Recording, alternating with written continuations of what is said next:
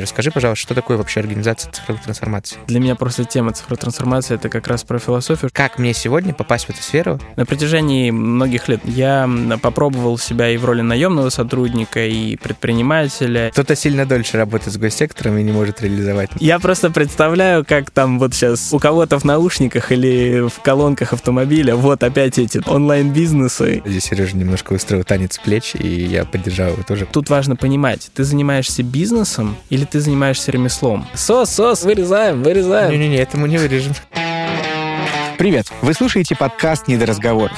Это медийный проект, в котором мы общаемся с людьми, которым обычно не до разговоров, потому что у них слишком много дел, а на них слишком много ответственности. Тема второго сезона звучит ярко, коротко и броско. Трансформация. О какой трансформации идет речь? Изменения в компаниях, трансформация государства и общества, пересборка карьеры, обучения и себя самого. Обо всем этом мы будем говорить с людьми, которые совершали, сопровождали или наблюдали трансформации от первого лица. Меня зовут Александр Александр Сычев, и мы начинаем новый выпуск подкаста «Недоразговор». Итак, дорогие друзья, усаживайтесь поудобнее, как говорят, пристегните ваши ремни, и мы оказываемся в новом выпуске нашего подкаста. Это второй выпуск после Нового года. Надеюсь, что у вас по-прежнему хорошее настроение, и вас не задел никто из автоботов, никакой омикрон, и вы еще в отличной форме. У нас сегодня в студии основатель коротких компаний, а также советник руководителей по вопросам цифровых трансформаций и развития корпоративной культуры Сергей Коротких. Сереж, привет. Привет. Как тебе наш джингл? Мне очень нравится. Он динамичный. Он э, смотивировал меня потанцевать. Это здорово, здорово. Я пытаюсь компенсировать то, что наши слушатели не видят, то, что происходило здесь. Да, здесь Сережа немножко устроил танец плеч, и я поддержал его тоже. В общем, спасибо большое, что пришел. Рад знакомству. Мы первый раз с тобой сегодня видимся, но ощущение, что у нас очень много похожих и интересных историй может возникнуть, и поэтому сегодня я буду тебя, с одной стороны, раскрывать для наших слушателей, с другой стороны, опрашивать лично. вот, и спрашивать что-то, что интересно. Если коротко, то Сергей коротких, кто это? Я бы назвал себя исследователем, еще я бы себя назвал советником, и я бы назвал себя деятелем. Вот, э, наверное, так. Возможно, сюда можно было бы добавить еще наставник, преподаватель, предприниматель, корпоративный сотрудник, э, руководитель, будущий супруг, отец, продолжатель рода, друг. Ну, в общем, все социальные роли, их очень много. При этом э, вот те три, которые я назвал, они, наверное, по таким как раз трем уровням развития наверное, человек, ну или, в принципе, такое есть понятие три единства, да, она, наверное, отвечает на вопрос, потому что, как бы, если три уровня смотреть, да, там базовый это такой инфраструктурный, можно сказать, то есть физически кто-то, и на этом уровне я деятель, даже, наверное, может быть, можно сказать, лидер, Э, во многих вопросах, потому что мне интересно брать ответственность и делать те задачи, которые мне интересны, собирать вокруг себя людей. Если посмотреть следующим уровнем или не, мне даже по уровню не очень нравится, как-то вот рядом площадочка, да, это как раз такой социальный аспект, угу. и в социальном аспекте я как раз больше советник, и это не совсем про роль, и это даже не про советы. Я не очень люблю советы, но я очень долго пытался... Советы свои сами себе советую, как говорят. Да-да-да, вот. Я просто долгое время пытался понять, а какое же слово в российской культуре отвечает за вот этот блок э, деятельности, когда ко мне Это люди... точно не слово консультант. Ну вот не совсем консультант, тем более, хоть я и там профессиональный международный коуч сертифицированный, я даже слово коуч стараюсь не использовать, потому что это сейчас очень опасно. У всех скулы начинают дергать. Да. И в этом плане я подумал, что советник, пусть оно и такое себе, возможно, в звучании, но оно отражает, что люди обращаются ко мне за определенными советами, а я дальше просто стараюсь помочь человеку вот эту идентичность его лучше прочувствовать и раскрыть потенциал, но при этом не говоря там делай так, так, так, а именно как вот, э, ну, такое зеркало, к которому можно обратиться и получить какое-то отражение, reflection, uh-huh, да, uh-huh. себя. Подумал, что такое слово пусть будет для сегодняшнего эфира. И, соответственно, третье — это такое как бы больше мыслительное пространство, да, то есть если советник — это такое пространство все таки души, стремлений помогать, развивать и создавать что-то вокруг, то вот третье пространство разума — это, наверное, исследователь, потому что я в какой-то момент времени понял, что мне очень интересно исследовать много нового, экспериментировать, пробовать и собирать разные-разные компоненты жизни, работы, всего в разные пазлы и смотреть, что из этого получится. Поэтому я подумал, что лучше всего вот на этом уровне отражает именно понятие исследователь. Это не академический исследователь, это именно такой как бы любознательный человек, угу. который всегда что-то смотрит смотрит, э, получает новые эмоции от того, как, например, в пространстве, в котором мы записываем, да, там подкаст, как там полочки расставлены, я сразу представлял, тут могли бы быть пластинки, здесь могло бы быть так, такая-то музыка могла звучать уже из опыта, который есть. И мне интересно этот опыт в себя вбирать больше и больше. Спасибо большое за такой системный ответ. На самом деле, не знаю, насколько первый раз ты так в таком виде отвечаешь, вот, но так уж устроено, не знаю, то ли это деформация моя, то ли деформация какого-то моего окружения, то ли деформация в целом сегодня такого экономически активного населения, когда очень многое человек говорит то, чем он занимается предметно, то, к какой организации, каким компаниям, какой деятельности он принадлежит. И здесь, к сожалению, кроме, ну, пока не хватает этой картинки, я бы хотел рассказать тебе чуть подробнее, попросить про твою консалтинговую компанию, ту компанию, которую, собственно, я упомянул уже в коротких компании, про твой опыт, потому что мне кажется, что для знакомства и для составления портрета, по которому мы дальше пойдем говорить о той теме, которую я совсем скоро объявлю, очень важно понимать именно профессиональный бэкграунд, потому что, конечно, очень сильно мы формируемся на работе, не мне тебе рассказывать. Да, я с тобой полностью согласен. И здесь я бы так сказал, что кратких Hand Company — это больше внутренний челлендж для меня взять ответственность за себя, свою жизнь в собственные руки, потому что на протяжении многих лет профессиональной карьеры я попробовал себя и в роли наемного сотрудника, и предпринимателя, и такого эксперта, если Где можно сказать, что? преподавателя. Расскажи. Сейчас расскажу. Да. Как раз просто завершаю мысль про кратких компаний. Угу. В начале этого года, ну, точнее, в конце прошлого, та идея, та мысль компании, которая у меня была уже несколько лет, и странички на Фейсбуке, Инстаграме, и везде были закрыты э, на тот момент, когда их открыть и начать там что-то публиковать. Ну, вот, поэтому, наверное, это дело началось довольно давно. Это в определенной степени степени консалтинг. Как я к нему пришел, что меня сформировало? Пожалуй, я бы начал, может быть, даже с самого детства, потому что мне кажется, что это все равно формирует э, человека. И в детстве мне часто говорили, что у меня аналитический склад ума. Это был, наверное, еще в детском садике. Я помню, воспитательница, дружина Раиса Васильевна, а, ей в этом году будет, кстати, 80 лет, в День И космонавтики. Плавный привет, судя по всему. Да, все-таки человек э, большое влияние оказал на мою жизнь, потому что она раскладывала разные кубики, из которых можно было собирать там картинки, какие-то такие пазлы. И я очень любил это делать. И, наверное, с того как раз э, периода пошло, что ну, вот у Сергея аналитический склад ума. Я долгое время сначала пытался понять, что это значит. Ну, ребенок пытаешься понять, что значит для его жизни аналитический склад ума. Потом я даже больше стал это отрицать, потому что мне очень нравится общаться с людьми. Я больше, наверное, чувствую себя как раз в роли такого человека, э, который и вокруг себя собирает людей, и в других сообществах я люблю находиться. То есть я очень заряжаюсь этой энергией. И я такой думаю, ну, как-то аналитический склад ума и люди — это очень разные вещи. Поэтому я такой, у меня не аналитический склад ума, я больше про говорить, рассказывать, там что-то делать, но вот не считать. А потом а, так получилось, что я поступил в высшую школу экономики на факультет мировой экономики и мировой политики буквально там с первого месяца, как я стал студентом, я сразу пошел в волонтерские движения, организация первого Московского международного инвестиционного форума в Москве, потом Олимпийские игры в Сочи, первые Европейские игры в Баку, много разных других мероприятий. И как-то так получалось, что у меня были люди из разных отраслей вокруг меня. У меня было несколько опытов частного бизнеса в роли руководителя. Меня там попросили, скажем так, поруководить небольшой компанией, посмотреть, что из этого получится. А потом мой друг Олег Рычнев в то время время топ-1 эконома факультета вышки. Он что говорит... топ-1? Это что за Топ-1 это значит, он в рейтинге студентов был первый. Угу. Вот. Невероятно человек, который очень много трудится и старается. Я им восхищаюсь. А он говорит, слушай, Сереж, вот предпринимательство — это все хорошо, но как бы в жизни должно быть что-то такое большое, масштабное. Вот да, давай там посмотрим, куда дальше ты хочешь двигаться. Я говорю, ну давай. Мы начертили карту такую, mindmap, там были разные FMCG компании, консалтинговые компании и прочее. Говорю, ну вот из всего этого что самое лучшее? Где вы в этот момент сидели? У него дома. Мы... Был флипчарт или iPad? Или... Это был, по-моему, компьютер, программа iSots. У меня до сих пор это есть э, таблица. Я студентам люблю показывать. Говорю, вот смотрите, вот так вот можно двигаться в жизни. И я говорю, слушай, ну вот из того, что ты рассказал там из своего опыта в консалтинге, куда лучше идти? Он он говорит, ну вот есть McKinsey. Я такой, О, класс. Звучит круто. Звучит круто, и потом так получилось по стечению разных обстоятельств, что я подался на роль, поскольку я был еще студентом part-time интерна в McKinsey, и, как оказалось, это была одна из самых, наверное, интересных и ярких возможностей на рынке попасть в мир большого консалтинга. А, я познакомился там с огромным количеством людей, э, многие из которых возглавляют сейчас там Яндекс Еду э, или Яндекс Го, я даже сейчас уже не помню, там Егор Высоцкий, с которым вот мы как раз, в том числе даже с одного города, он э, сейчас... С какого? Воронеж. Он основатель Нет Монет, который Альфа-банк купил и так далее, так далее. Очень много ребят, которые достигли больших успехов, и это была большая школа жизни.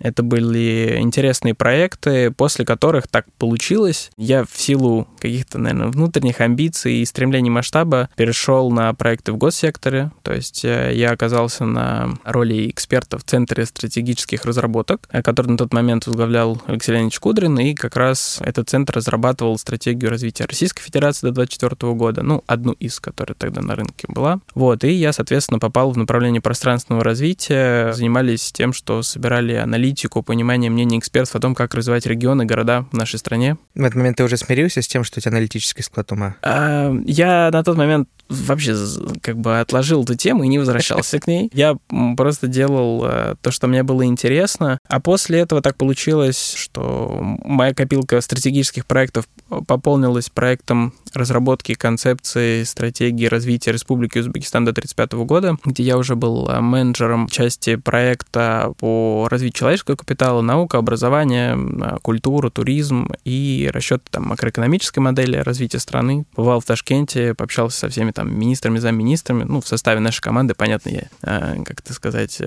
всегда считаю себя частью какой-либо команды, и мне, наверное, до сих пор пока сложно сказать, что я вот лично сделал что-то такое. Я всегда чувствую себя да, частью команды. И после этого проекта как раз э, в мою жизнь э, вернулись коллеги из ЦСР. Это был Центр перспективных управленческих э, решений, где, соответственно, я был сначала руководителем консалтинговых проектов, потом руководителем направления консалтинга. До конца как раз прошлого года мы, скажем так, старались в сети исследований, которые делали коллеги из направления исследований, упаковать в конкретные прикладные решения для госорганов, для компаний, которые работают на там, благо страны и так далее, так далее, в том числе в теме там, цифровизации, которая сейчас очень популярна. И, получается, в конце прошлого года принял решение, что пора развиваться, поскольку все-таки Центр перспективных управленческих решений — это не коммерческая организация, да, а я понимаю, как мои компетенции и мои амбиции укладываются в определенное коммерческое направление, я понял, что пришло время развивать э, собственное дело, и, соответственно, вот э, пришел к тому, чем сейчас занимаюсь. Навык организации трансформации. Так звучит сегодня тема, о которой я хотел бы с тобой поговорить. А, дескриптор ее формулируется как, как научиться менять компании и команды. Мне кажется, что тот путь, который ты сейчас описал, на самом деле, с одной стороны, широкопрофильный. Это и академический опыт ВУЗ. И я знаю, что у тебя есть опыт преподавательской деятельности, причем довольно успешный.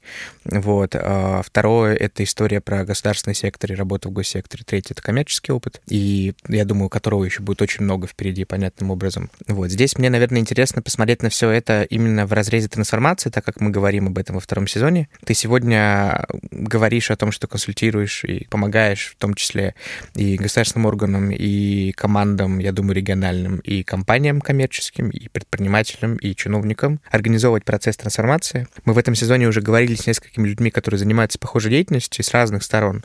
Мне сегодня хотелось бы понять, как я, если хочу сегодня заняться например, этой же деятельностью. Почему? Потому что мне интересно сопровождать команды, мне интересно работать с людьми, мне интересна тема изменений, мне интересно, допустим, риск-менеджмент, мне интересно все, что связано с... Да, come on, просто интересна digital-трансформация. И как мне сегодня попасть в эту сферу, как и чему я должен учиться, и что действительно уметь. И как это может быть видно на твоем примере. Расскажи, пожалуйста, что такое вообще организация цифровых трансформаций? Я бы начал, наверное, как раз э, собственного примера, как ты сказал, что он лучше раскрывает то, о чем говорит собеседник. Для меня трансформация заключалась в том, что я за свою жизнь сменил большое количество компаний. Я учился в трех разных школах, ходил на разные курсы английского и прочего языка. И у меня получилось так, что с самого детства я был в разных коллективах, видел, как по-разному там действуют люди, как по-разному там ставятся цели, какой есть система управления. И когда пришла тема цифровизации, уже на уровне государства. Для меня лично основной фокус стал на том, а где место людей в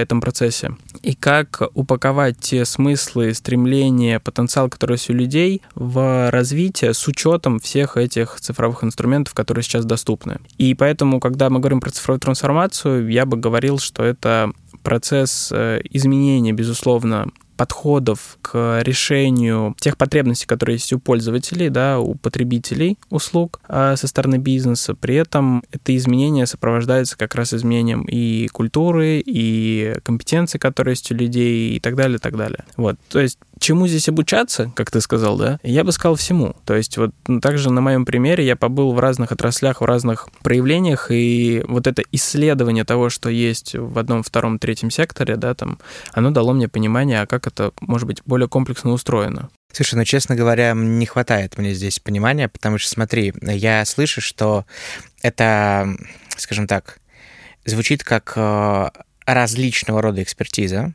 которая, несомненно, вытаскивается из разных профессий, из разных мест работы и так далее, которая магическим образом сложилась в тебе. И сегодня она может быть там заделиверена кому-то в качестве там опыта, в качестве консультации или чего-то еще. Я пытаюсь понять институционально. Мне кажется, что сегодня оформляется определенная, ну, если не говорить там, я хотел сказать слово каста, я чуть не его не произнес, группа людей, которые профессионально занимаются управлением изменений, причем не оформлено внутри компании, ну, как, например, там, не знаю, директор офиса трансформации, а именно как внешние команды, будь это маленькое консалтинговое бюро, будь это бюро там сервисного проектирования. Привет, Саша Нинашев, обожаю передавать тебе привет в нашем подкасте. Люблю тебя безумно всем сердцем. И разного рода команды, которые профессионально занимаются этим. И вот я пытаюсь институционально из второго сезона вытащить понимание. Вот, ну, институционально имею в виду как бы более, скажем так, оформленно, более структурно. Вот если сейчас попробовать порефлексировать, может быть, ты никогда так с этой точки зрения не думал, но вот если подумать сейчас, то все-таки какие core компетенции или какие core вещи необходимы на твоем примере, может быть, или на примере другого человека с точки зрения профессионального сопровождения, профессиональной организации трансформации? Да, теперь мне вопрос более понятен. Угу. Я бы со своей точки зрения обозначил следующий набор компетенций. Первое — это умение увидеть, какой ресурс есть и для реализации каких потребностей. Дальше увидеть, какой процесс помогает этот ресурс э, конвертировать в продукт для mm-hmm. пользователя. Увидеть структуру всех этих бизнес-процессов, mm-hmm. взаимодействия в организации, разных отделов, функциональных частей и так далее, и так далее. И эм, увидеть, как они могут быть пересобраны, чтобы это было более эффективно с использованием тех инструментов, которые есть, да, то есть, опять же, цифровая трансформация — это не только там то, что мы внедрили бота, и теперь э, вместо человека там эту операцию делает бот, это автоматизация. Да, конечно. Цифровая трансформация — это полностью пересмотреть вообще принцип э, предоставления этой услуги, угу. и вообще нужна ли она, или есть какая-то другая, более простая, угу. которая закроет эту потребность, и ее можно каким-то очень быстрым способом реализовать. Я правильно понимаю, что это очень похоже на, на самом деле, продуктовое мышление и понимание продуктового подхода с фокусом на digital и на новых сервисах. Ну, в целом, с фокусом на change. Да, да, да, в том числе, потому что, ну, мы же понимаем, что у продукта есть конечный потребитель, у которого есть потребности. Ты стараешься найти, какой мини-продукт, да, вот это MVP, позволит эту потребность наиболее эффективно закрыть. И это как раз меняет э, все прежние устои, то есть в больших компаниях, когда было понятно, что мы делаем там вот такой большой процесс, и на выходе там пользователь приходит еще куда-то и получает вот эту бумажку, оно меняется, что а вообще эта бумажка не нужна, например. А есть там, не знаю, одна запись в его цифровом профиле, которая уже закрывает все эти вопросы, да. То есть это вот э, чуть больше про цифровую трансформацию, а про компетенции, когда это видение есть, когда оно сформировано, когда есть понимание всех этих ресурсов, как их объединить, дальше как раз включается то, о чем сейчас много говорят, это soft skills, uh-huh. это умение правильно донести до команды, которая до этого работала другими способами,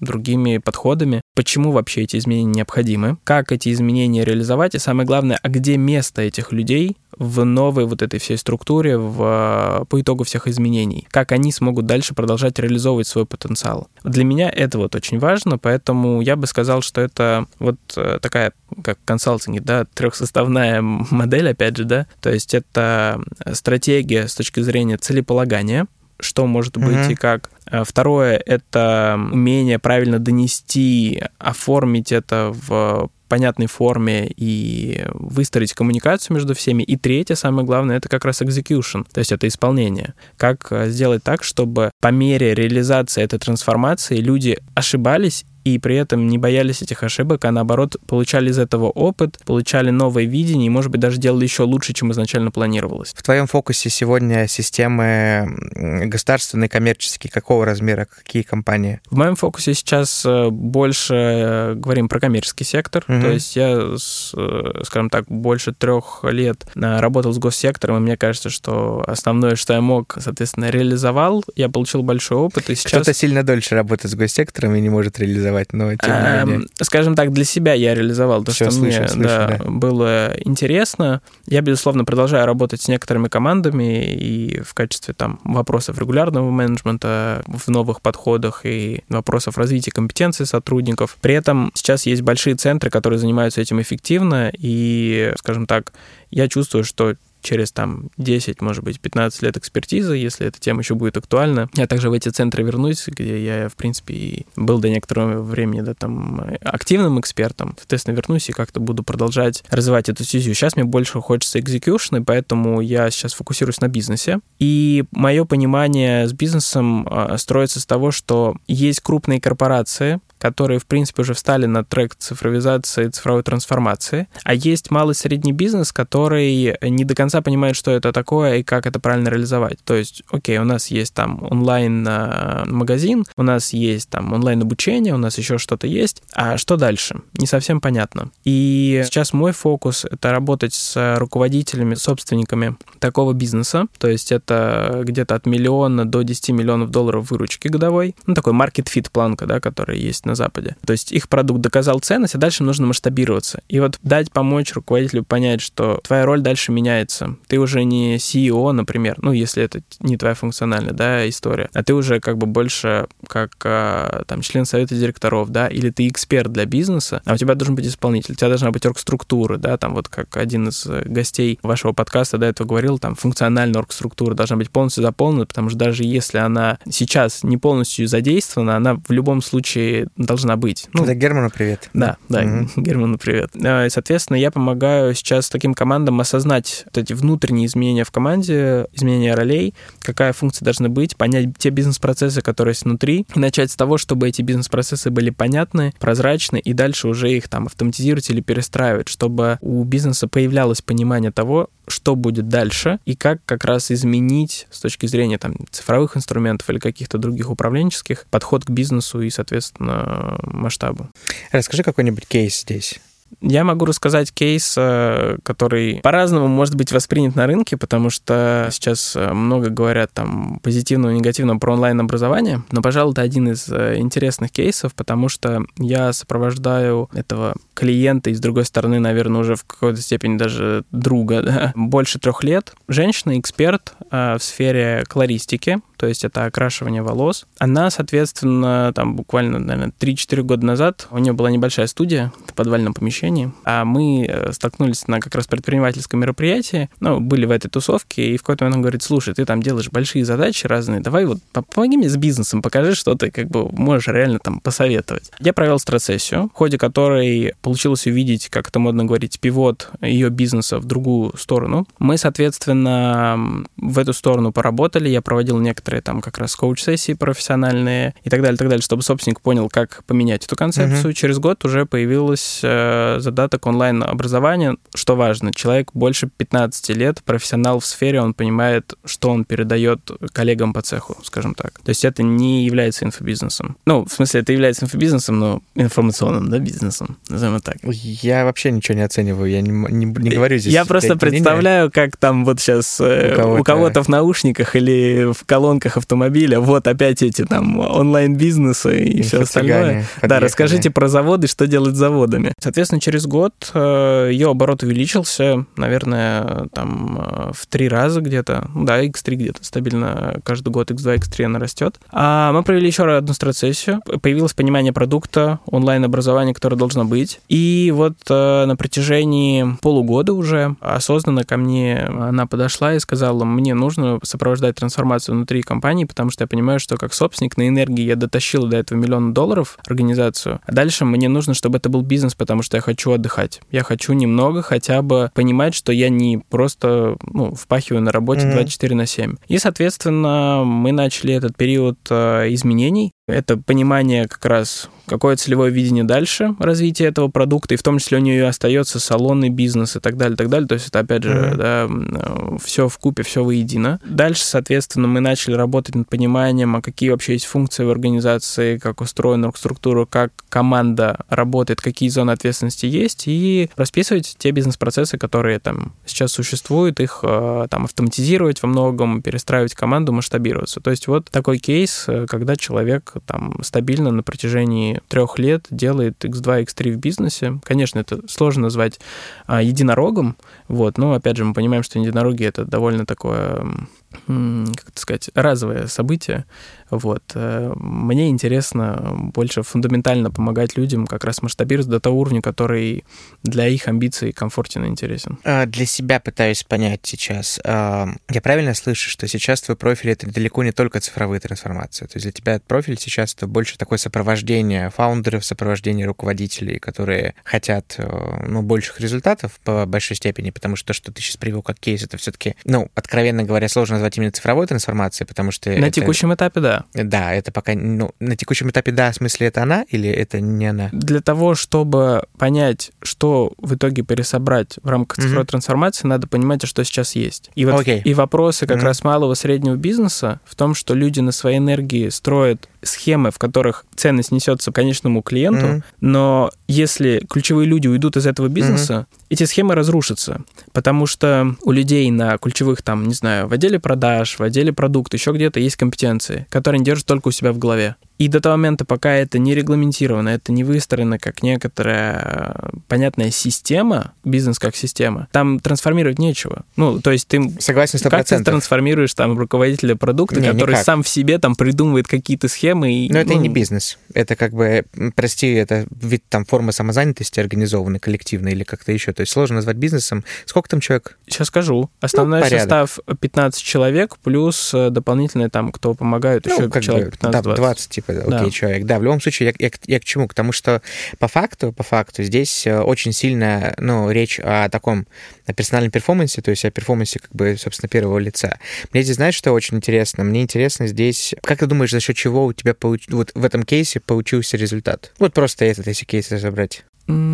Я бы сказал так. У меня есть э, понимание того, какие шаги проходит бизнес или эм, человек как личность mm-hmm. в процессе как раз вот этой трансформации. Есть много разных моделей. Сразу скажу, любые модели — это шаблоны, попытки бессознательно упаковать что-то осознанное. Как говорят э, эм, один э, профессор Сколково, все модели неправильные, но некоторые из них полезные. Да, они полезны для как раз расширения вот этой зоны осознанности, mm-hmm. чтобы mm-hmm. понимать, а куда действовать дальше. И есть такая модель э, спиральной динамики, которая очень хорошо описывает развитие как личности, так и бизнеса, да, когда есть разные уровни, там, от бежевого бежевого до бирюзового, и ты очень четко начинаешь понимать, а на какой стадии сейчас ты находишься, в какой пропорции эти уровни угу. в тебе или в бизнесе. Исходя из этого, ты, в принципе, можешь видеть карту, а какие дальнейшие шаги нужны. На это дальше накладывается понимание финансов, какой у тебя сейчас объем финансов. От этого, в принципе, можно тоже посмотреть, угу. на каком этапе угу. развития бизнеса ты находишься. А можно посмотреть, какая у тебя команда, как устроена роли, и тоже увидеть, э, какое дальнейшее развитие может быть. И умение это видеть, умение считывать это, и в том числе вот этот аналитический склад ума, который долгое время отрицал mm-hmm. себе, но он mm-hmm. есть, потому что я люблю выстраивать структуры. Связи. И да, я их просто вижу, вот эту big picture, и стараюсь сделать ее более осознанной и понятной. И, наверное, вот это помогает, потому что в тандеме вот такого как бы человека, как я сказал, да, советника, там, эксперта или человека, который со стороны видит системы, и человека, который дуэр, который занимается экзекьюшеном, это очень гармонично получается. Ты помогаешь увидеть человеку, что ему делать, он это делает и растет дальше. Вот, наверное, в таком ключе развиваются и сотрудники в организации, и там руководители и так далее. Поделюсь личным опытом. Я довольно много, последние года два, наверное, общаюсь именно в предпринимательском сообществе. Там можно много очень разговаривать и рассуждать, какие предпринимательские сообщества там лучше, чем они отличаются и так далее. Ну, это вопрос сейчас не про формальную организацию, а просто про окружение. И обрати внимание на такую штуку, что, ну, сегодня не меняется, не пытается бежать вперед только, наверное, ленивый, вот, потому что есть очевидное понимание, что, там, во-первых, нас всех в тонусе держит ковид, во-вторых, нас всех в тонусе держат, в принципе, крупные игроки всегда, потому что любой малый бизнес до определенных размеров как бы рискует быть съеденным, поглощенным, отжатым по цене и так далее, так далее, и так далее. Особенно в России, в которой крупные гиганты любят копировать э, мало, ну, там, успешные бизнес-модели какие-то и просто деньгами из пушки застреливать как бы, такие команды. В общем, короче, акул в этом океане хватает. И когда у кого-то что-то получается, особенно в каком-то рынке, который имеет под собой boost, например, определенный, самое, наверное, правильное там реверсивно раскрутить, а почему у нас получилось. Причем мне сейчас было очень интересно, потому что я вот поймал себя на реакции сейчас, просто вот у меня нет никаких э, предрассудков, например, к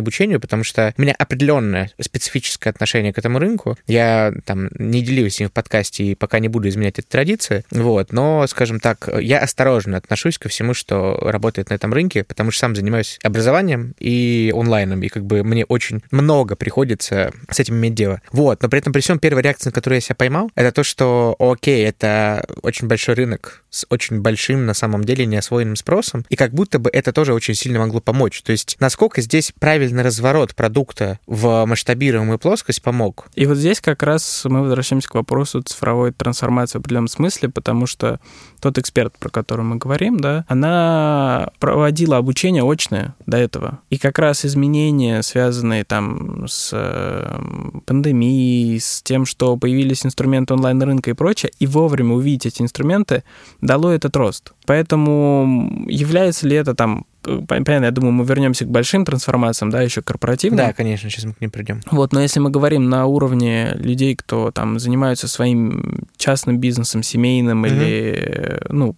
около этого уровня, да, назовем так, для них увидеть эти тренды и тенденции, это в том числе трансформация их мышления. Они до этого так не делали. И сейчас они делают иначе. Они вынуждены разбираться в новых инструментах и прочем. Понятно, что кто первый в этот рынок вошел, кто там больше себя заявил, тот получает основные сливки. Но опять же, э, сейчас это цифровая трансформация. Mm-hmm. Через 10-15 лет будет там, не знаю, биотехнологическая трансформация. Через еще там 30 лет будет какая-нибудь сингулярность или как это там называют, да, визионеры. То есть э, всегда есть изменения, они были на протяжении всей жизни человечества, и умение как раз увидеть эти тренды и понять, а как мне реализовать э, там свой потенциал, потенциал своего бизнеса, э, своей команды и так далее в условиях этих изменений, вот, наверное, это важно. Поэтому я к этому отношусь таким образом. Понятное дело, что, безусловно, там на растущем рынке тебе проще расти. Ну, тогда и иди на растущий рынок, зачем оставаться на рынке, который умирает? Понятно, что есть там истории с тем, что там это твое любимое дело и прочее, но это так же, как э, кузнец. Мне очень нравится мастерство мастерство кузнеца для меня это всегда такая метафора, что человек-ремесленник занимается своим любимым делом. Но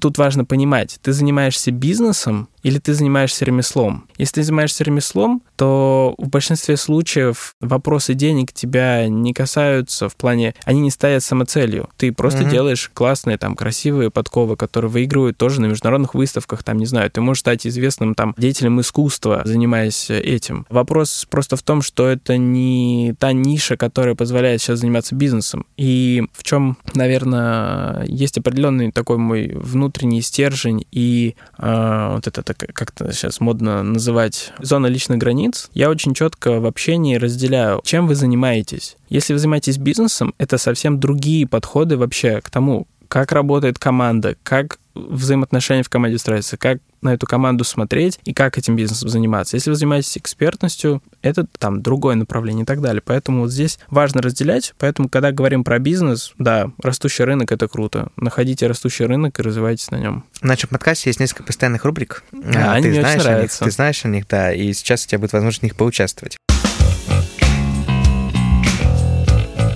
Первая рубрика называется «Диванные аналитики». Правила очень простые, но для тех, кто вдруг впервые слушает наш подкаст, почему? Почему впервые? Я не понимаю. А, я объясню правила. Есть очень простая задача. Я тебе, как гостю, предложу несколько цитат, которые мы нашли на просторах а, всемирной паутины. И предложу как-то к ним отнестись. Ну, отреагировать на них, сказать, да, согласен, нет, не согласен, и так далее, и так далее. Вот и все. А после ты узнаешь, чья это цитата. Договорились. Начнем с первой. А, немножко сегодня про организацию работ Такие у нас сегодня цитатки. Людям не нужно ждать еженедельной встречи, чтобы собраться вместе. Члены совместной команды чувствуют себя комфортно, общаясь, когда им нужно удаленно. Что ты думаешь про это?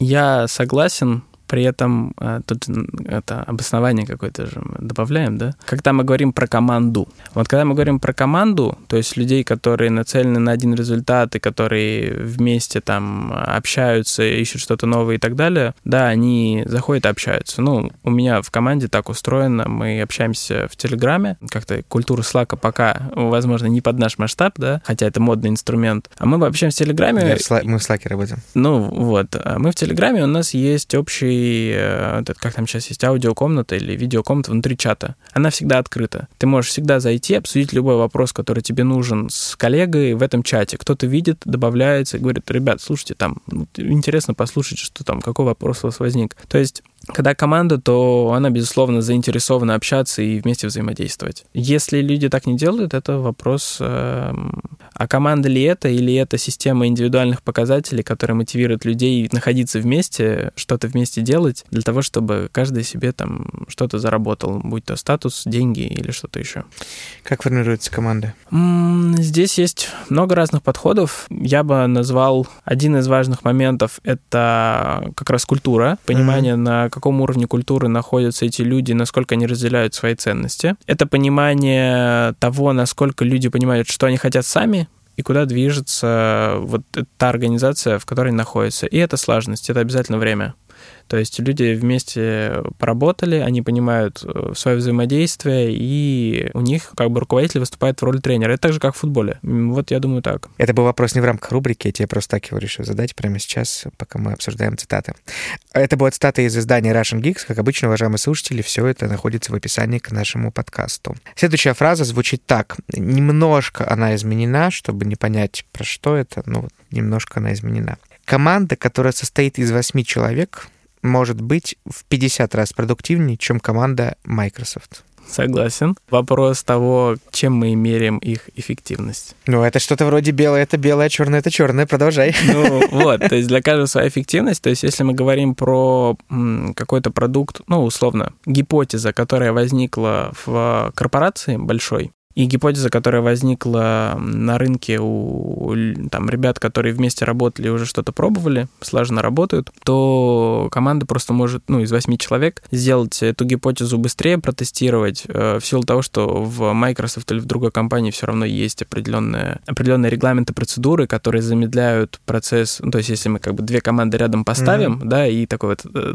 бег, э, это, как это сказать, легкоатлетически сделаем, получается просто у Microsoft это бег с препятствиями, потому что в любом случае нужно много согласований, выделить команду, там, штат на какие-то задачи и прочее, а команда из восьми человек э, конкретно бежит по прямой, понимая, что делать. Да, есть там какие-то шероховатости, но они тестируют э, свою гипотезу. И поэтому, собственно, большие компании покупают потом эти MVP или уже готовые продукты у маленьких команд, потому что это проще и быстрее. Mm-hmm. Появилась какая-то небольшая mm-hmm. компания на рынке, она знает, что она делает этот продукт, потому что как раз у Microsoft есть в этом потребность. Они знают, что через год при успехе они продадут Microsoft это за хорошие деньги. Они быстро делают, Microsoft купил, все довольны и счастливы. Интересно, потому что я бы, продолжая эту метафору, сказал бы, что если мы представляем, что две компании бегут, то, наверное, в тот момент, когда кто-то добежал, Давай представим, что они бегут к автомобилям чтобы в итоге потом доехать до финиша.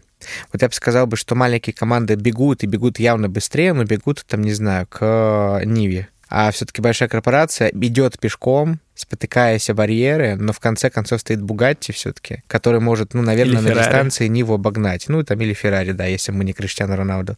Вот. А, и, собственно, обогнать. Я к чему? К тому, что на самом деле, к сожалению, каток, который может активировать большая компания, он, к сожалению, ну, порой действительно пусть стартует позже, но может очень сильно маленькой команде создать проблемы. Поэтому, да, я постарался зафреймить свой ответ именно в рамках... Э, именно вот этой первичной скорости. Э, в рамках э, конкретной задачки, конкретной okay. гипотезы. Uh-huh. Uh-huh. Вот, потому что когда мы говорим там про какой-то большой продукт э, на огромной аудитории, где нужно собрать uh-huh. много аналитики, там, дейта касательно того, как, как это лучше uh-huh. работает, uh-huh. понятно, что у Microsoft просто ресурсов больше, они это сделают более эффективно. Ну, логично, да, это знаешь, как этот, э, с другой стороны, пока люди будут просто согласовывать и обсуждать идею, мы уже это протестим. Все так. Спасибо. Это была цитата из манифеста Scrum и Agile манифеста Джеффа Сазерленда, собственно, адепта Знакомая гибких, история. гибких методик, да, и это всего.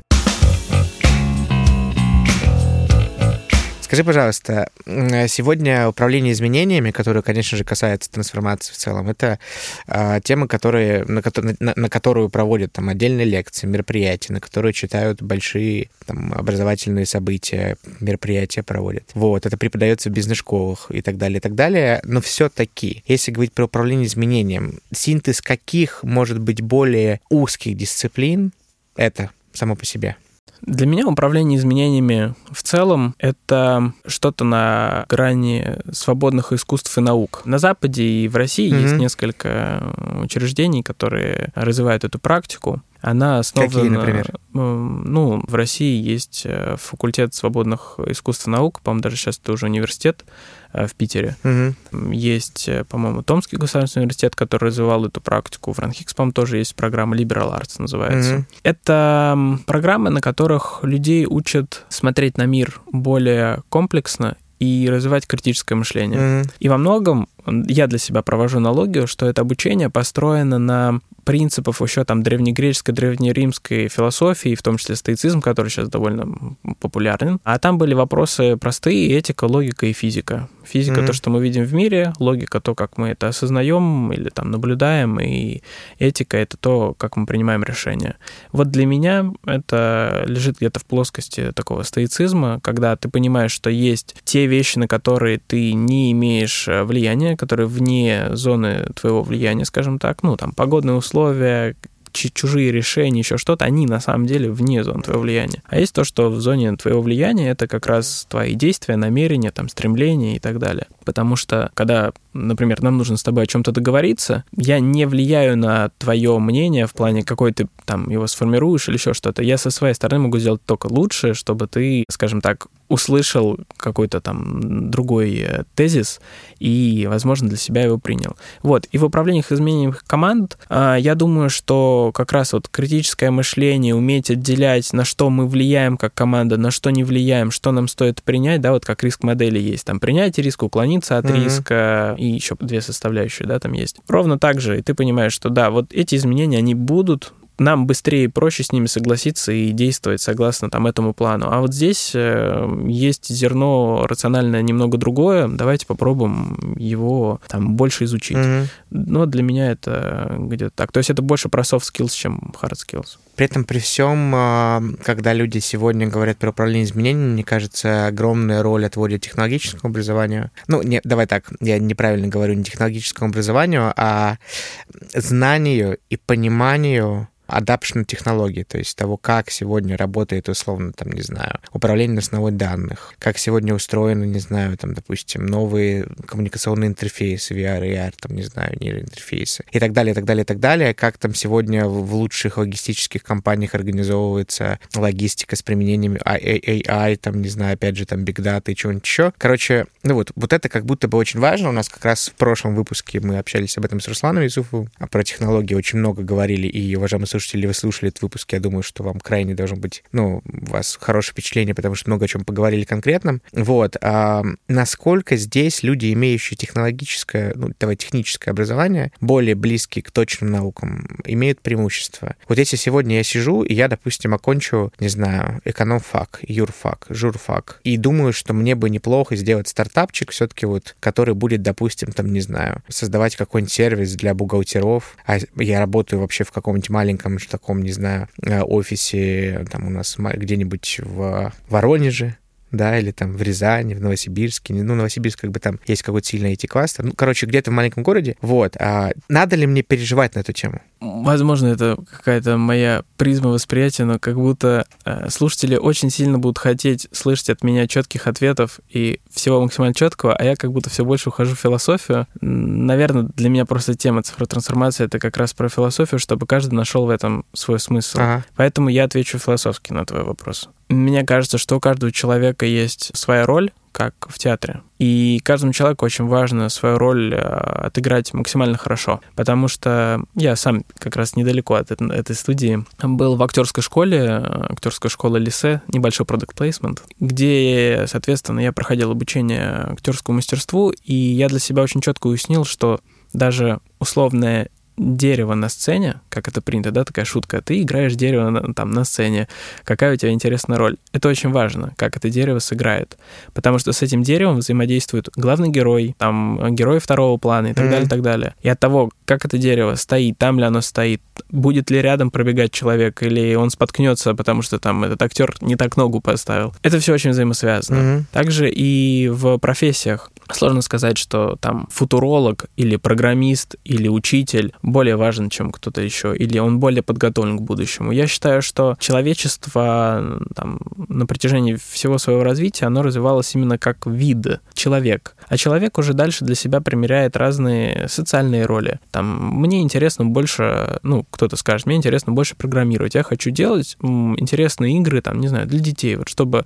там мои дети в будущем играли вот в классные игры, и для них виртуальные виртуальный мир был такой же там, как реальный, ну, не знаю, потому что человек в детстве жил там в маленькой какой-нибудь э, квартирке, и для него сложно было выйти, там, не знаю, на улицу, и он поэтому уходил в свои фантазии, да. Угу. А там кто-то управленец, у него другой набор навыков, он угу. может даже не знать там питона, R и других программных инструментов, при этом он э, играет свою роль, потому, а как выстроить этот процесс, а как сделать так, чтобы команды э, этих программистов решала те вопросы, которые они хотят, угу. и достигали того результата, которого они хотят. И вот это взаимодействие ролей, оно, мне кажется, более важно. Поэтому, безусловно, цифровая реальность становится таким уже нативным миром для молодежи, для детей. И Про это сейчас может быть вопрос отдельный. Угу. Это можно хорошо видеть на детях, на там, тех же студентов, угу. которым я преподаю. То, что они намного более динамичны и просто обращаются со всеми цифровыми девайсами, они быстрее разбираются с тем, как там сделать тот или иной заказ, как что-то создать в цифровой среде и так далее. Поэтому это как и знание, там, не знаю, английского языка в современном мире, оно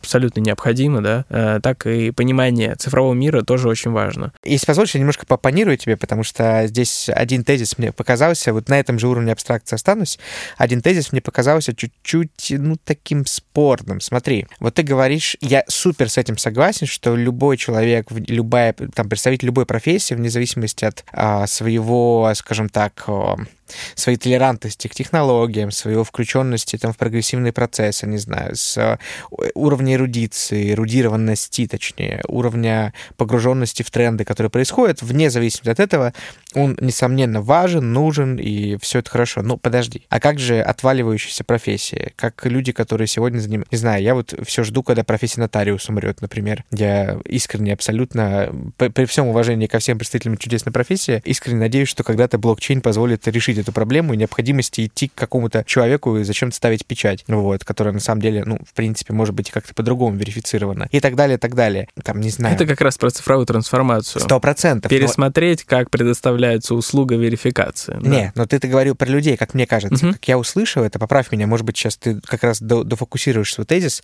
потому что я услышал, что человеку, и даже если он сегодня не думает об этом, ну, как бы он все равно нужен, все классно, мне кажется, что огромное количество людей, может быть очень сильно удивлены. Как, например, были удивлены все таксисты, когда случилась массовая экспансия Яндекс Такси или там других сервисов типа Ситимобил, Uber и так далее в России. То есть, ну, люди такие, ого, это новая реальность, в которой мы живем, в которой сегодня мы 30% платим в какую-то из экосистем. И не могу сказать, что они все хэппи, и не могу сказать, что для них это сегодня было как бы измен... таким изменением. Вот, вот я про это спрашиваю. Мне очень интересно вот здесь, как выдерживать... Ну, мне кажется, что тезис про то, что любой человек, представитель любой профессии, сегодня а крайне, скажем так, актуален, крайне нужен для цифровой трансформации, немножко не так. Давай разобьем немного на э, составные части. Угу. Значит, э, там про условно такси пример. Я на самом деле благодарен всем таксистам, которые работают, потому что как изменилась инфраструктура городов, в том числе регионов, а я много был в регионах и работал там с госслужащими, и сам я родился в регионе. Я также. А как изменилась инфраструктура, это, конечно, ну, кардинальные изменения изменения. И я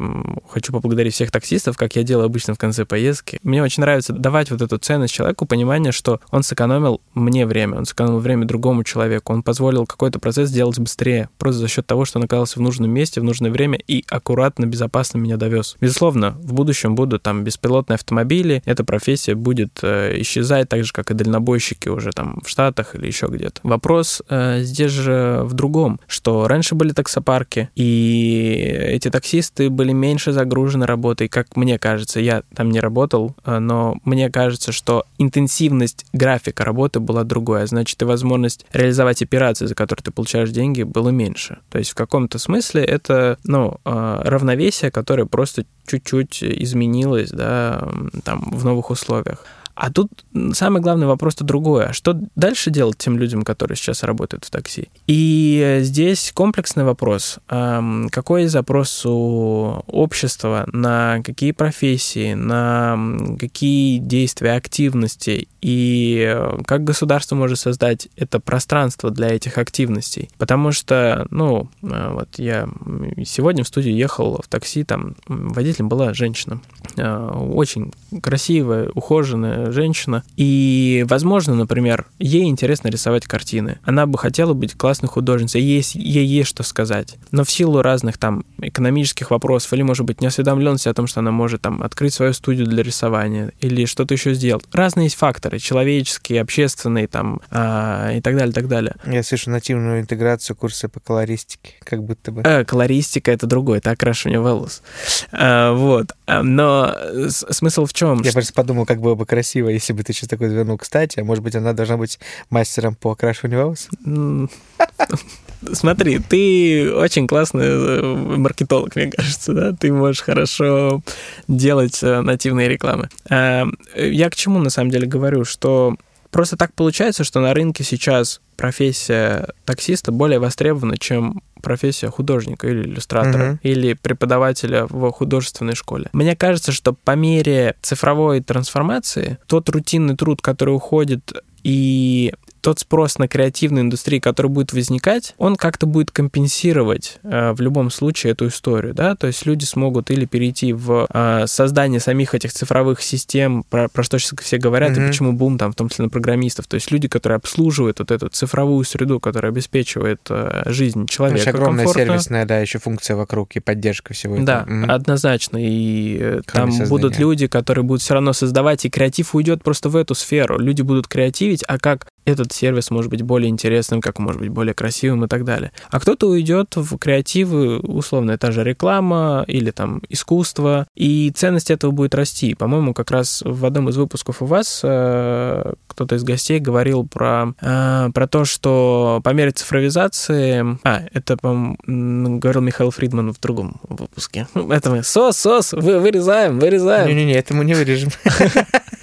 А, да, я просто активно смотрю на скорости 1,5 по рекомендации Андрея Шапенко из Сколково как раз э, быстро воспринимать информацию. совет, господи, совет. Андрей, огромный привет. Да, да, потрясающая рекомендация на скорости 1,5 слушать и смотреть что-то. Это очень здорово. И я как раз много смотрю обучающих видео, выступлений, тоже черпаю знания. И там звучал такой тезис о том, что по мере цифровизации люди будут в массе своей кушать э, продукты, которые искусственного, ну, как бы состава, а, будут быстро получать базовые услуги и прочее, прочее, при этом весь спрос такой более дорогой, скажем так, перейдет как раз в те рестораны, где все еще люди будут поварами. Картины, которые нарисованы не нейросетями, они будут стоить дороже, и это в определенной степени, там, кто-то скажет, снова расслоение общества на там богатых и менее обеспеченных людей и так далее, и так далее. Ну, так устроено, скажем так, человечество на протяжении всех веков. Все, что я читал, изучал, но всегда так было. Вопрос найти свое место и быть в гармонии с этим, быть в комфорте с тем, чем ты занимаешься, это очень важно. Я бы вот желал всем слушателям хотя бы в формате хобби заниматься тем, что по-настоящему интересно, потому что, безусловно, нужно кушать на что-то, нужно там обеспечивать семью, детей и так далее. Это очевидные вопросы. Но важно в то же время оставаться счастливым человеком. Последний вопрос, который хочу тебе задать здесь, в рамках эфира.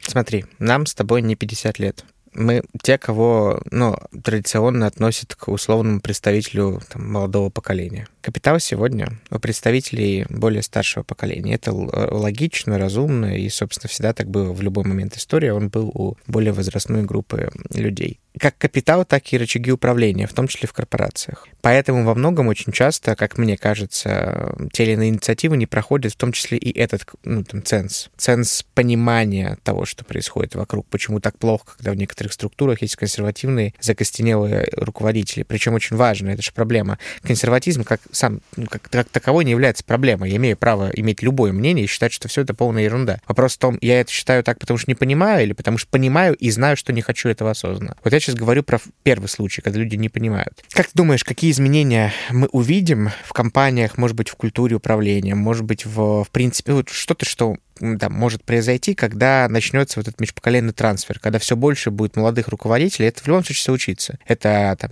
10 лет, 5 лет. А, что поменяется, кроме очевидной там модели коммуникации, там, не знаю, дресс-кода, да, и вот это вот все, что, как ты думаешь, э, может измениться еще? Может ли что-то? Вот мне в, разме... в разрезе именно смены поколений. Я думаю, что и изменения, они всегда идут, даже если мы их не замечаем. Сто процентов. Особенно тогда, когда мы их не замечаем, я бы так сказал даже. Да. И я не могу, я не футуролог, хотя я сегодня довольно много абстрактно и философски размышляю. При этом я бы сказал, что мне было бы в большей степени интересно увидеть в будущем, это то, как как раз каждое молодое поколение будет упрощать все то, что людям кажется сложным, и это упрощение, оно, в принципе, происходит. При этом эта простота будет базироваться на очень четких, понятных и фундаментальных, да, таких solid этических нормах. Вот как... Но этические нормы у генерала МВД и у блогеров в ТикТоке очень Человеческих. разные человеческих этических нормах. Мне кажется, очень разные там нормы. А, в, в этом и сложность. Людям сложно договориться о том, что является этическим каким-то фундаментом, даже там условно, опять же, там, возвращаясь к философии того же стоицизма или там какое-то да, другое течение. Нормы всегда были разные, но, наверное, какие-то общечеловеческие нормы, которые в определенной степени интуитивно, а может быть и как-то более осознанно люди бы осознавали, вот мне кажется, это важно, потому что если идти просто к упрощению, не опираясь на вот отчасти тот консерватизм, о котором ты сказал, э, получится быстро, динамично, ярко, как это, по Макаревич, да, пел э, песню, когда один костер долго горел, а другой костер э, быстро сгорел. Да, там человек как... Этот чудак сделал все не да, так, да, да, да. его костер а, то до есть небес. Это всегда вот эти любят выделять, да, два полюса. Или ты долго, э, зато тепло и на благо всем, или ты быстро для себя и как бы, ну, зато эмоции получишь. Мне кажется, вот любое противопоставление или-или, оно некорректно. Mm-hmm. Всегда есть и нужно, чтобы было и так, и так. Можно попробовать с одной стороны и с другой. И вот возвращаясь, да, так закольцевать красиво к началу там подкаста, когда я сказал, что я исследователь. Я во многом, наверное, в своей жизни и в профессии, в том числе исследователь, такой, у меня есть метафора собственного эликсира mm-hmm. счастья. То есть я как человек, который склонен рационализировать все пространство вокруг, ну, видимо, это моя какая-то профессиональная или личностная особенность. Мне кажется, ты называл это уже в эфире сегодня. Э, наверное. Аналитический склад. Аналитический склад ума, да.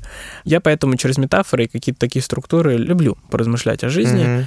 И я просто понял, что у каждого человека в жизни есть, как кто-то говорит, предназначение, еще что-то. Если сильно упрощать, то есть такая колбочка, которая дана человеку. И вот он может миксовать разные ингредиенты в эту колбочку, да, химические, там, э, скажем так, ингредиенты. Угу. Радость, э, любовь, грусть, печаль, э, масштабный проект, небольшой проект, работа на заводе, работа в поезде, работа в офисе. Вот эти все разные компоненты совмещать и смотреть, а какая химическая формула больше ему подходит вот для его счастья. Угу. И в конце жизни, чтобы он сказал, я попробовал максимальное количество ингредиентов, я собрал самую лучшую для себя пропорцию того, что значит для меня счастье. И во многом, наверное, это как раз и есть образ цели в жизни, да, конечной, mm-hmm. к которому каждый человек сам для себя идет для своего. А когда ты начинаешь, как это принято в нашей культуре, да, там списывать у соседа формулу, еще что-то делать, ты начинаешь лениться, а вот эта лень, она как раз и приводит к тому, что ты какие-то чужие формулы добавляешь к себе, пытаешься сделать, не пытаешься разобраться в результате того, что у тебя в твоей жизни происходит. И из-за этого и развитие, и счастье не происходит. И вот я бы, раз уж такой философский выпуск получился, я бы обратил просто внимание, чуть-чуть заострил бы у слушателей на том, какая ваша формула счастья. Что вы попробовали, попробуйте это описать для себя и собрать лучший компонент. Для меня хорошая практика была, которую я начал использовать пару лет назад, потому что как раз я еще больше рационализировал все, и у меня в жизни не хватало эмоций. Есть такая особенность. Я понял, что мне важно научиться чувствовать и проживать эмоции, в том числе, особенно когда ты работаешь в корпоративной среде, работаешь там, грубо говоря, с госсектором, важно понимать, что ты чувствуешь, да? Ну, и чтобы не, не, не копировать это все. Да, в том числе. И я для себя придумал несколько практик. Одна из них была, что когда я где-то кушаю вне дома, да, это не обязательно там какой-то красивый ресторан. Я даже не могу побаловаться тем, что я там был в большом количестве супер элитных ресторанов, да. То есть просто в любом каком-то месте вне дома, когда я ем, я стараюсь заказывать каждый раз новое блюдо, которое до этого не пробовал. Или же я спрашиваю официанта, подскажите, пожалуйста, что у вас есть такое, что у вас особенное, я в другом месте не попробую. И что это для меня сделало? Это создало такую палитру вкусов, разных, что я теперь могу под свое настроение выбрать то, что мне хочется в данный момент времени. Расширить рамки, да. И именно это дает понимание, а как хочется жить и что хочется делать сейчас. Возможно, поэтому, там, пройдя определенный путь корпоративной карьеры, пройдя путь работы с госсектором, с образовательными учреждениями в том числе, да, то есть мы там не говорили про конкретный проект, который делал, но mm-hmm. вот там команда, которой я руководил до, до недавнего времени в э, работе как раз с госсектором, мы там разрабатывали стратегию Российской экономической школы до 2025 года, мы делали стратегии цифровой трансформации для регионов в прошлом году, и mm-hmm. они там вошли, скажем так, в топ рейтинга, да, там Минцифры, которые, грубо говоря, там озвучивал, и так далее, и так далее. Мы делаем много прикладных проектов. И это так же, как и эти эмоции, увидеть, понять, э, что тебе нравится, что ты в этот момент времени хочешь. И когда я собрал довольно большую палитру, я просто выбрал, ну, точнее, я увидел это многообразие. И тут до меня дошел такой момент, может быть, это как-то уже взросление определенное, я понял, почему определенные там представители, да, может быть, более обеспеченных слоев общества, или как это назвать, ценят искусство, ценят авторские mm-hmm. рестораны, потому что когда ты попробовал много всего разного, тебе хочется чего-то нового, и ты пытаешься это найти. И вот это и есть любопытство, исследование, вот это и есть созидание человека, когда он старается, попробовав все, что ему доступно, создать что-то новое и уникальное. И в этом, наверное, особенность как раз вот всех креаторов или там создателей чего-то, да, что они находят, они выражают эти эмоции. У меня сейчас, к слову, есть ряд проектов, которые мы запускаем. Опять же, да, это не совсем цифровая трансформация, скорее там трансформация менеджмента внутри, но uh-huh. они связаны с э, темой искусства. Вот тема uh-huh. искусства очень почему-то, да, uh-huh. в недавнее время ко мне часто приходит.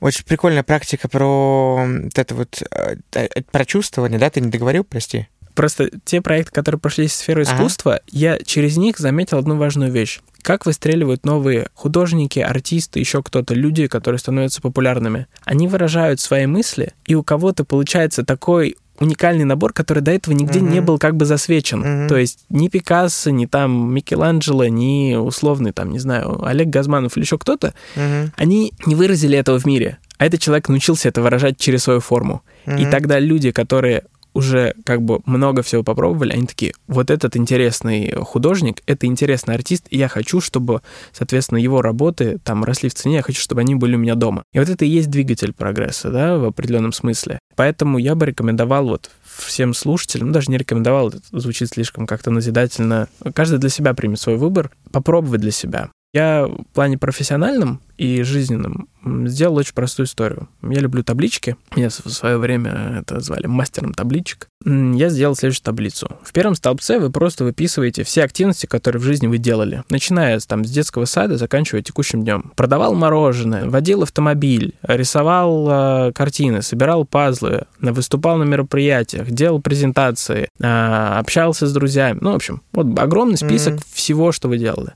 Дальше есть три столбца, в которых бинарная система, тема цифровой трансформации, да, 0,1, вы ставите в первом столбце, вам эта активность нравится, не нравится, 0, если не нравится, единичка, если нравится. Второй столбец — это является ли данная активность, ну, то есть приводит ли она конечному результату, или она процессная. Если она процессная, например, общался с друзьями, то есть конечного результата здесь не пощупать, вы ставите нолик. Если есть конечный результат, например, там, ну, условно говоря, сделал презентацию, да, вот презентация готова, есть результат, ставите единичку. И там третий столбец, получали или не получали за это деньги.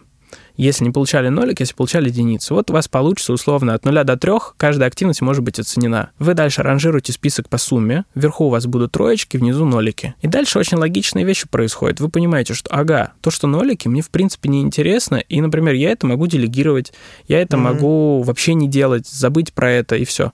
А там, где троечки, вау, класс, оказывается, мне это нравится, а я про это забыл, mm-hmm. да я еще за это и деньги получал, пойду-ка я этим заниматься.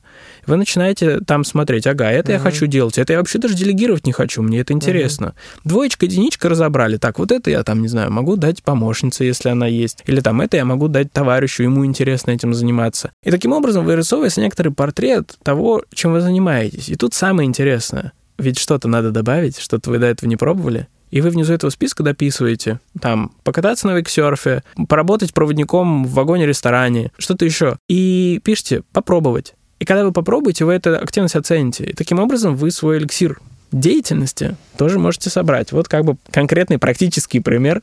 Он, конечно, не про цифровую трансформацию, как у нас Ничего так задалось. Мы но... не об этом, не, все хорошо. У меня скорее комментарий о том, что мы не... Я как будто бы не понял про поколение, ну, то есть вот не услышал И сможешь коротко Будет упрощение, про... упрощение. И, и здорово, mm-hmm. чтобы оно было на этических нормах, чтобы просто человек оставался все-таки человеком. Супер. Вот это, кстати, отличный пилок к подкасту, мне кажется.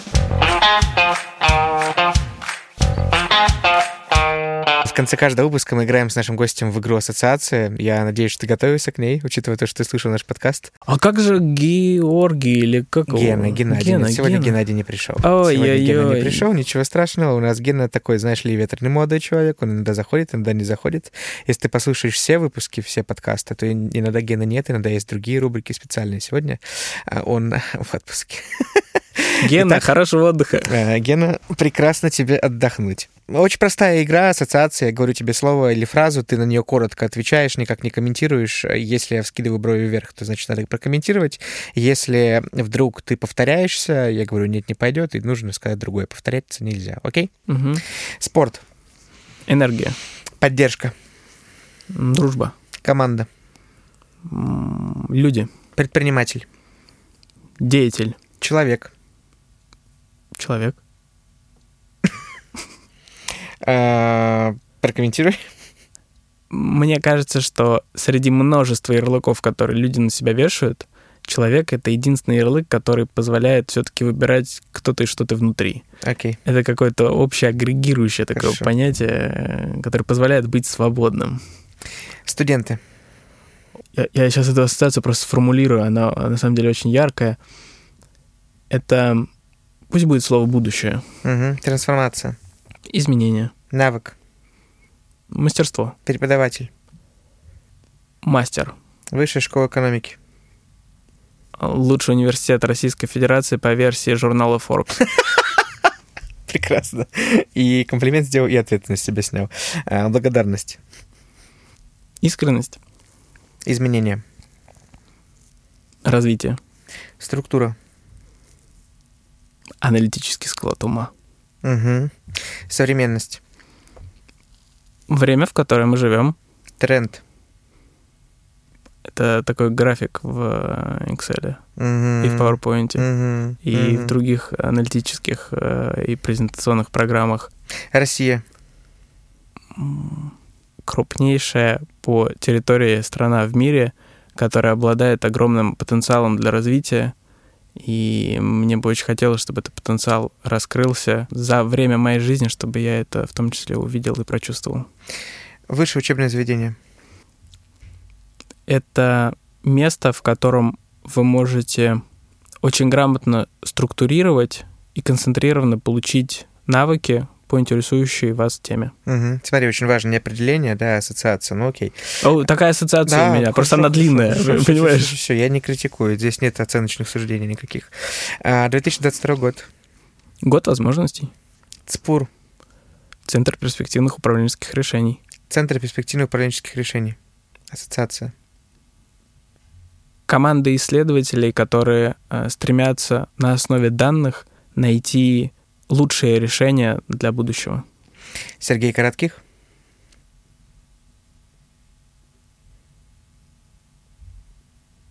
Интересно, а в выпуске будет такая же долгая пауза, как я долго отвечаю?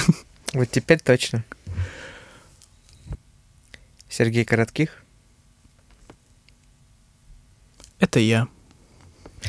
Спасибо большое. Это был Сергей Коротких. Сереж, спасибо. Большое спасибо, было очень интересно. Я искренне желаю развития вашему подкасту, спасибо. потому что я сам получаю огромное количество полезной информации и удовольствие от того, какие гости к вам приходят.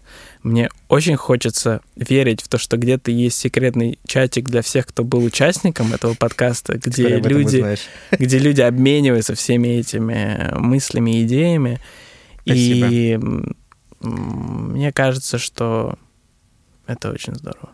И это была не нативная интеграция, если вдруг вы об этом подумали. До встречи. Итак, по традиции, пара мыслей в конце после беседы. На мой взгляд, конечно, мы сегодня говорили довольно концептуально о таких философских вещах, э, верхнеуровнево, и где-то могло показаться, что не так много конкретных фактических примеров. Для меня очень важно, что наш подкаст — это подкаст в первую очередь про людей. И, с одной стороны, мы совмещаем те темы, о которых, конечно же, интересно слушать вам, наши дорогие слушатели, но, с другой стороны, мы хотим, чтобы гости говорили о том, что действительно важно для них, и о том, как они видят эту тему, потому что, в первую очередь, мы здесь для того, чтобы узнать их ближе и увидеть их картину мира. И здесь, конечно, огромное большое спасибо Сергею за собственный опыт и ту практику, которую он сегодня смог нам показать. И, конечно, важно, чтобы в область управления изменениями приходило все больше молодых и талантливых профессионалов. Большое спасибо Сергею, большое спасибо вам, уважаемые слушатели, и мы разгоняемся впереди к новым гостям в подкасте «Не до разговоров».